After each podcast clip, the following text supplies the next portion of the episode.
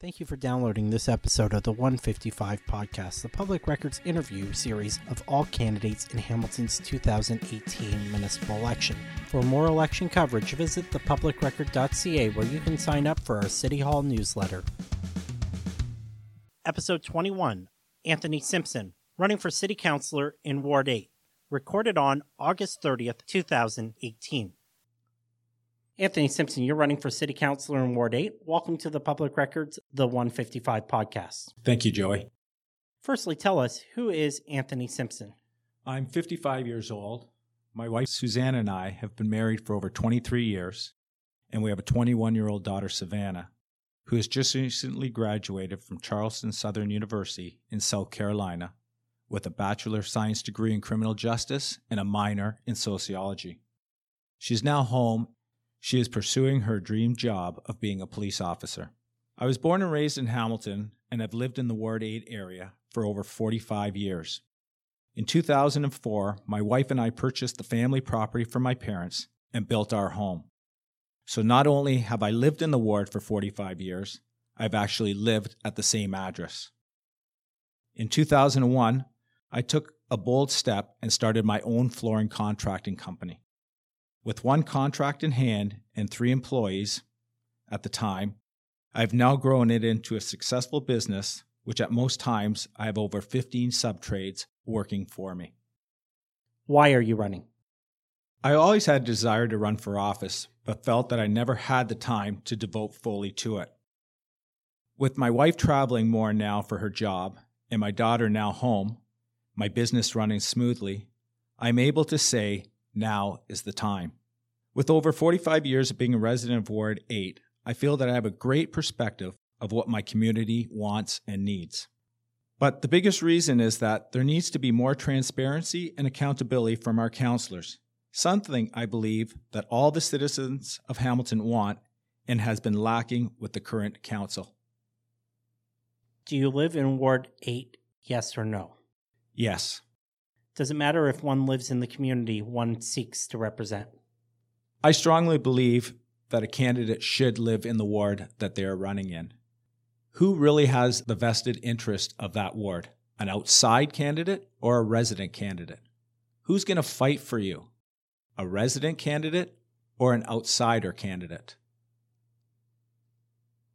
How have you contributed to your community and our city? I've contributed to both the community and the city by way of volunteering. During my high school and university years, I was coaching many sports teams at my old elementary school. And for the last eight years, I have volunteered at Bishop Tonnos High School as a track coach and volleyball coach. I've worked with Special Olympics at various sporting events and have been involved with Sport Hamilton. I've also had the opportunity, both personally and through my business, to work with the various outreach programs. I am also a past president of the Hamilton Skating Club. What are your two priorities for Ward 8 and two priorities for Hamilton as a whole? For the ward, my first one would be community safety. I feel that the community needs to work with the police to combat crime and make our streets safe again. And secondly, working with the province and St. Joseph's Healthcare to ensure that our community is safe if a patient happens to walk away from the facility. The second would be student rental properties around Mohawk College. I've spoken to quite a few people that live in this area, and they're frustrated with the condition of some of these properties. We must, as a city, make absentee landlords accountable and have more of these inspected to see if they are even up to code. I also believe that they are legal rental properties, then we must adjust their property taxes. For the city, affordable housing. There is a definite need for more, and we also need to look at the state of those owned by the City of Hamilton and run by City Housing. A lot of these are in deplorable state, both the houses and apartment buildings, and we need to act to fix these up. Secondly, would be our transit system. I'm a strong believer that if you have a well run bus system, people will use it more. I would urge that we sit down with the powers to be of the HSR and identify what needs fixing work from there, and move on. Just throwing money into it is not the solution. What are three skills you will bring to elected office that make you the best choice to represent Hamiltonians on City Council? My three skills would be one, being a business owner for over 17 years, I feel that what I may lack in political savvy, I more than make up for it with my business skills. With my business, I've been able to negotiate deals, work with budgets, have been able to not only manage people, but work with them, and have been able to be proactive on problems that may arise. Secondly, I feel that I'm a great listener. I don't have all the answers. That's why if someone was to offer up ideas and suggestions, I definitely hear them out. Thirdly, I'm a hard worker. My day usually starts by five o'clock being in the office for 5.30. I get my paperwork done, answer my emails, load my truck, and get on to sites to start my employees. Hamilton zoning regulations prevent the building of multi unit clustered housing, which is in scale with existing single family housing commonly referred to as the missing middle. There are approximately 100,000 Hamiltonians in their 20s and approximately 140,000 Hamiltonians over the age of 65. The missing middle is medium density, transit connected housing in walkable communities and is important to young renters, first time owners, and critical for seniors seeking to successfully age in place in the communities they've lived for decades. As a member of City Council, you will need to address housing challenges in Hamilton. You will face opposition to infill development and provincially mandated intensification. How will you respond to concerns about development, and where do you believe mid density growth should occur in your ward? As your counselor, I will work with the developers, planners, and especially the community and share each other's concerns and information so that we can find the common ground and not waste taxpayers' money. The Ward 8 area is a pretty developed area there's some parcels of land that I believe, when that can be developed, will work. Take a look at St. Elizabeth Village, which has recently been sold to South Mountain Inc. They're developing a large retirement community already there, but they're expanding to it. So, that I believe is the answer to some of the aging population. What is something interesting or unique about Ward 8 that you believe the rest of Hamilton should know? I believe the uniqueness about Ward 8 is how we've developed new with the old. When we moved up in 1967, a lot of Ward 8 was country area. We've now developed it and have made the old work with the new. What are two changes you will propose to improve city services? We need to work better with small business owners by cutting through the red tape, making it easier for them to open. Secondly, we need as a city to sit down with all our subcontractors, i.e., snow plowing and grass cutting. We need to evaluate their work and see if we renew their contract or need to retender these services. What are two changes you will propose to improve quality of life in Hamilton? I believe that we have a great quality of life here, but there's always a need for improvement. Firstly, we need to look after our seniors better. So, any way we can help them would be an asset, either through housing, transit, or shopping. Secondly, we need to draw more businesses into Hamilton which will in turn create jobs and boost our economy.